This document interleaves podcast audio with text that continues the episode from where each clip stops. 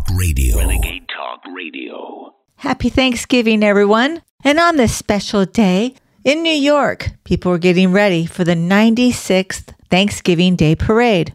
And for this time of year in New York, they are enjoying 40 degree weather. This is your host, Laura Marie. And while many of you are avoiding the 40 degree weather and watching the Thanksgiving Day Parade with the comforts of your own home, today's spectacular parade is going to have 16 giant balloons, 28 floats, 12 marching bands from all around the country. They say they are the finest, and 10 performance groups. And there's a whole host of musical talent. And it all wouldn't be possible without those wonderful volunteers. There are 5,000 of them to help support this event. And this will be followed by a day of football, family, and friends. And if you are alone today, remember you are never alone. God is always with you. Talk on the street. We can't celebrate Columbus Day anymore because of liberals, and now they want to cancel Thanksgiving. Here's a headline from the LA Times, and I quote In the romance of Thanksgiving, as a great Pequot scholar argued two centuries ago, Thanksgiving may well survive for centuries, but as the rethinking of Columbus Day and the public's broader understanding of slavery and American history through educational programs like the 1619 Project have shown it is not too late to make progress. Rather than see this holiday as an opportunity to gorge on a meal and dwell on naive fantasies about a period of accord. It could become an opportunity to retell the history of the United States, putting indigenous experiences at the center instead of the periphery. And then we have Joy Reid. She's calling Thanksgiving a simplistic fairy tale. Take a listen if you can stomach it. but it's also important to unpack the myth of Thanksgiving. It is a holiday riddled with historical inaccuracies, built on this myth that the indigenous welcomed their colonizers with open arms and ears of corn. A simplistic fairy tale interpretation of a 1621 encounter between indigenous tribes and English settlers that erases the genocide that followed. It's the truth Republicans want banned from our textbooks. Because here's the secret they want so desperately to keep.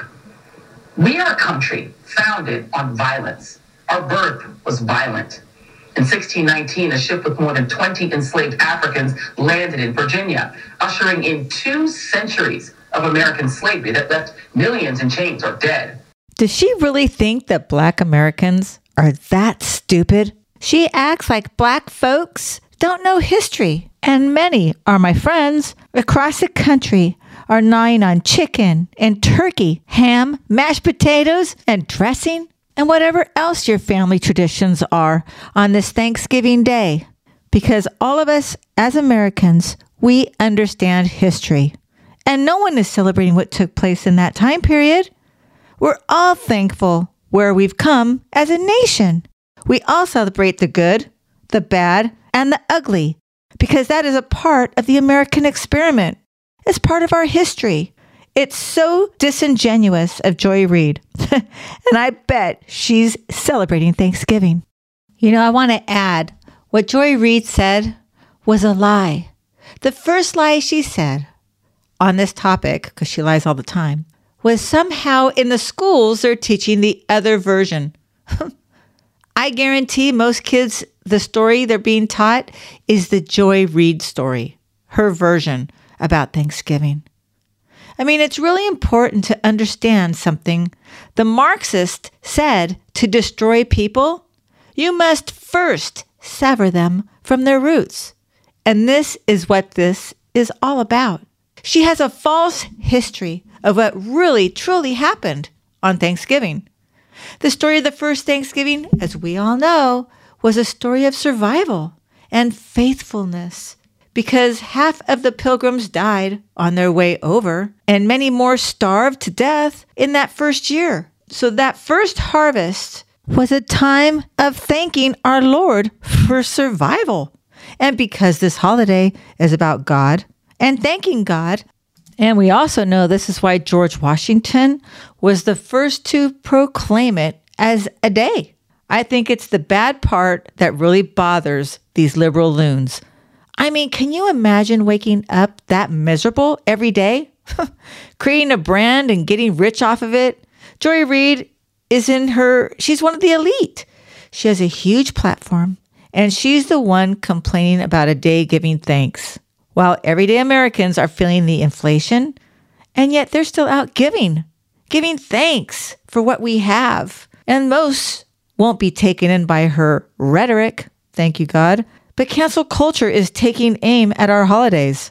What some don't realize is the actual immigrants who come here legally are stunned that we actually have a day that Americans in America that we take off and give thanks to God that it's an actual holiday. People don't have to go to work. You know, most don't realize what immigrants think about our ways, our culture.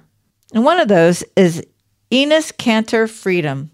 And if you don't know who he is, he's a pretty amazing guy who absolutely loves this country, who's been in China, who's been in other countries. And he says this is the greatest country on earth. And it's because of capitalism, not because of socialism, that these liberal communists in office with their propaganda media telling people how to think and feel are trying to change our way of life.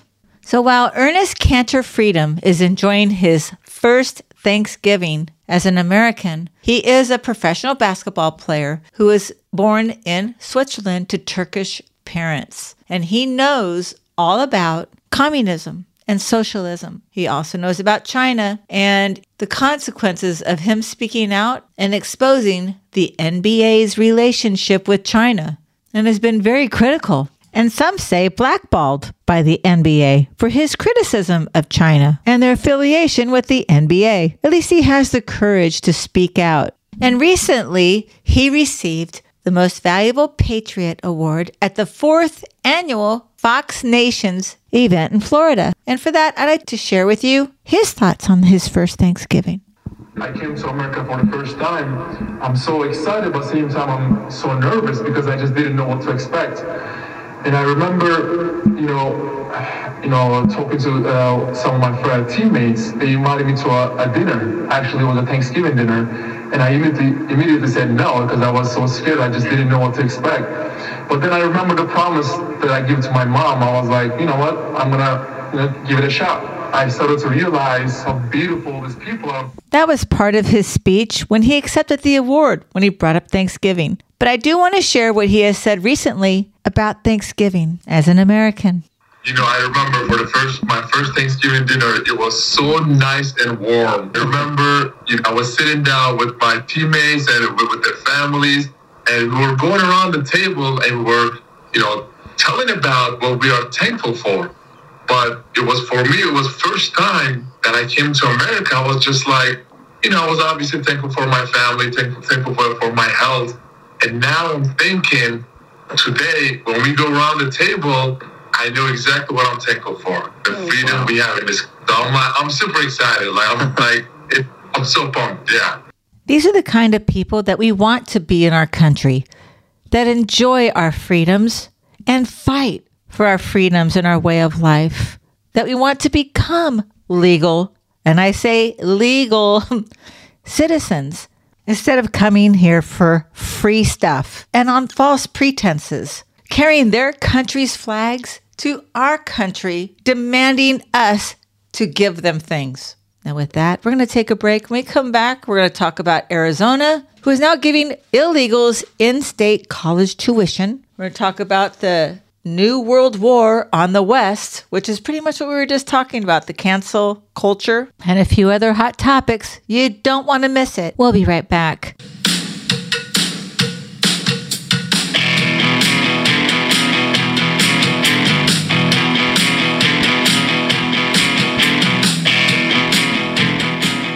Welcome back. This is your host, Laura Marie. And Talk on the Street is the New World War on the West Weapons of mass distraction. The media has bombarded us as it intensifies. Just a few days ago in Poland, they announced that it had been hit by two Russian missiles. The big media spread the news and the alarms went off, and Moscow announced that it was a fake, but nobody listened to it. Finally, NATO admits that the accident was caused by Ukrainian missiles. but that's it. Another weapon of mass distraction is the news given by the British newspaper Mirror Russian philosopher Alexander Dugin. He asked to overthrow and kill President Putin. Really? The big media spread the news on a global scale. Then Dugin's denial arrived, but was essentially ignored. Talk on the street is that our media stands out in the media war. which, while spreading this, I'll say colossal fake news, and others of the same kind, hides important news, from what I understand, from uh, official sources, such as the number of weapons of ammunition that NATO and the EU supply to Ukraine is such as it is to make it necessary to reconstruct stocks at a huge cost in public money right? The same technique is used in reports of international events such as G20 meetings between Biden and President Xi. You know, we limit ourselves to reporting Biden's words that the meeting with Xi was open and sincere, but we hide the fact that in 2022, National Defense Strategy, the United States, declared it was ready to prevail in a conflict, prioritizing the challenge of China in the Indo Pacific region. Remember that? Then the challenge of Russia in Europe. This is just all crazy talk. I mean, from the greatest U.S. strategic document emerges that the picture of a world that is approaching the abyss of nuclear war, driven by an increasing minority West, willing to do anything in order to not to lose the dominant role it has exercised for centuries. All this, however, is hidden under the cloak of media silence. And then we have Iran. Iran is talking so much smack and calling Biden names like idiot, stupid, moron. It's just crazy. And not that he's calling him those names, but just that they've been bending over backwards giving Iran everything. Same with Xi in China. And I don't know if you guys heard, Iran's going to be in full force using their nuclear weapons, they said in 2027, right? And then China came out last week and said they were going to definitely invade Taiwan and conquer America in 2027. To me, that was like red flags. 2027, what are those two collaborating against us for? And I'm sure Putin is in there too. We all know they're working together and they planted Biden in there so they can have a weak leader to do all their dirty deeds around the world. We all know this. And while China's coming in behind closed doors, buying up so much of our land, and BlackRock, I've mentioned it before, watch out for BlackRock. They are the front company that we see these kumbaya commercials. They're bad news and they're buying up land all over the country. We already know China has police stations in several states in our country.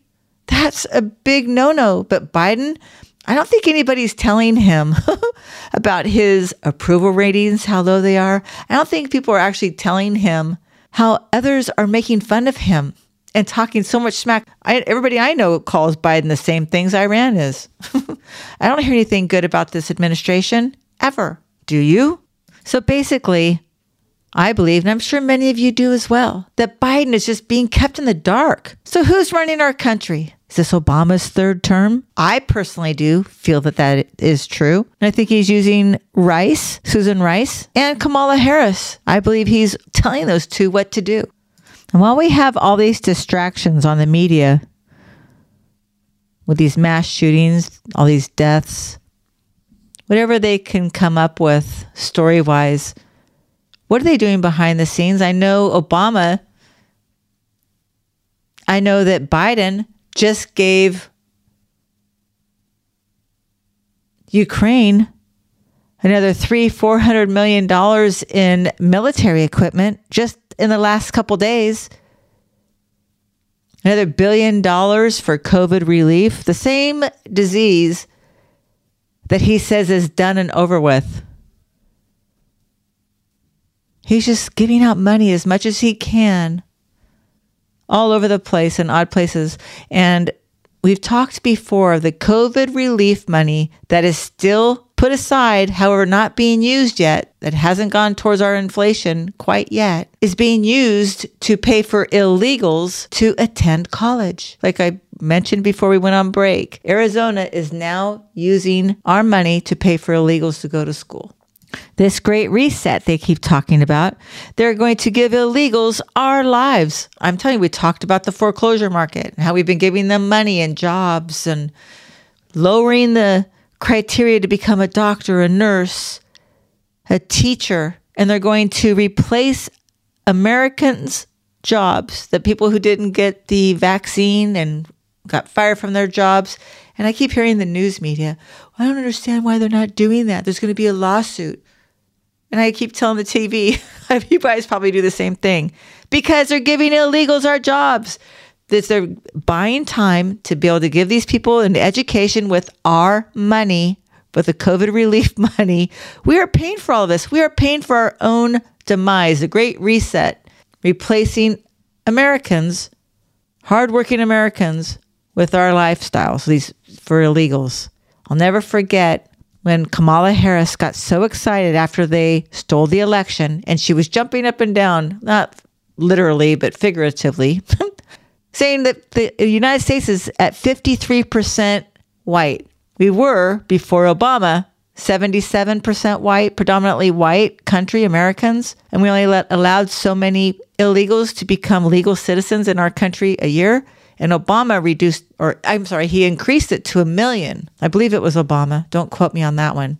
Just going off memory on that one. Lara Logan had reported that the globalists want to allow 100 million people, illegals, into our country. We are already approaching 35 million and climbing.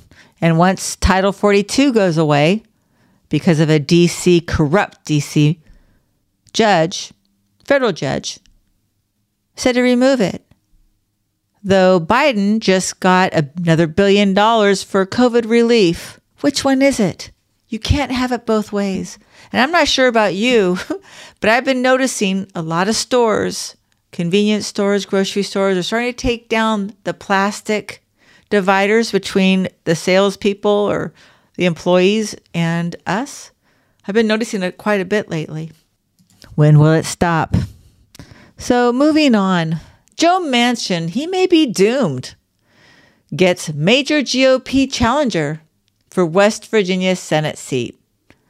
While the country waits for bated breath on Tuesday ahead of the possibility that former Donald Trump, President Donald Trump, could announce his plans for 2024. We were all on the edge of our seats, but we all knew he was going to affirm that he's going to be running for president you know, one Republican lawmaker isn't wasting any time announcing his intentions. So that's good news.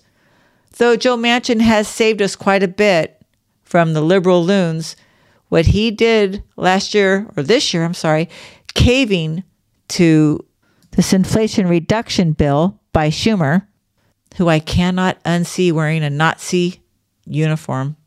Republican from West Virginia, he's Representative Alex Mooney He's a Hispanic American and a member of the House Freedom Caucus. Laid it out on the line on Tuesday, confirming that he'll spend the next two years attempting to unseat Joe Manchin. I think that's great news. Mooney said in an interview with Metro News Talkline, I quote, It's been talked about a lot, but I'm going to announce I'm announcing it right now that I'm running for the U.S. Senate. That's great. So Mooney added a subtle criticism of Manchin's representation of the Mountain State, saying, and I quote, West Virginia values are at risk in this country. We're bankrupting America. I want to be a part of the solution there. I don't know how this guy can't win. And just like December we need to pray that Herschel Walker wins in Georgia. You know, they didn't have a runoff because they didn't get to 50%. Whatever happened in Nevada, we talked about this before. Neither one of them got 50% in Nevada. Why isn't there a runoff there? Because the globalists rigged the elections? That would be yes. Just like Kari Lake in Arizona, that woman is fighting tooth and nail. She won hands down. It's so obvious. All of the proof, all the information that they have on how they mess with the machines, knowing Republicans were going to go and vote on election day. No ink, breaking down. They weren't even certified. Kari Lake has a very good case, and whistleblowers are coming forward left and right. One of them has a smoking gun. But what's going to happen on Tuesday? They have to certify the election by then, I believe. And when you have Katie Hobbs involved, she's all over the place saying she won the election, that Kari Lake is just a sore loser. And you know, let's just say hypothetical that this goes through and Katie Hobbs wins. Wouldn't that be epic if Kari Lake runs for Senate and takes Kyrsten Sinema's place? that would be great. Well, thank you so much for tuning in. If you'd like to reach me, I'd love to hear from you at talkonthestreet.net. Because remember, I'm our voice, the people's voice. We, the people. God bless you. God bless America. You're listening to Talk on the Street with Laura Marie.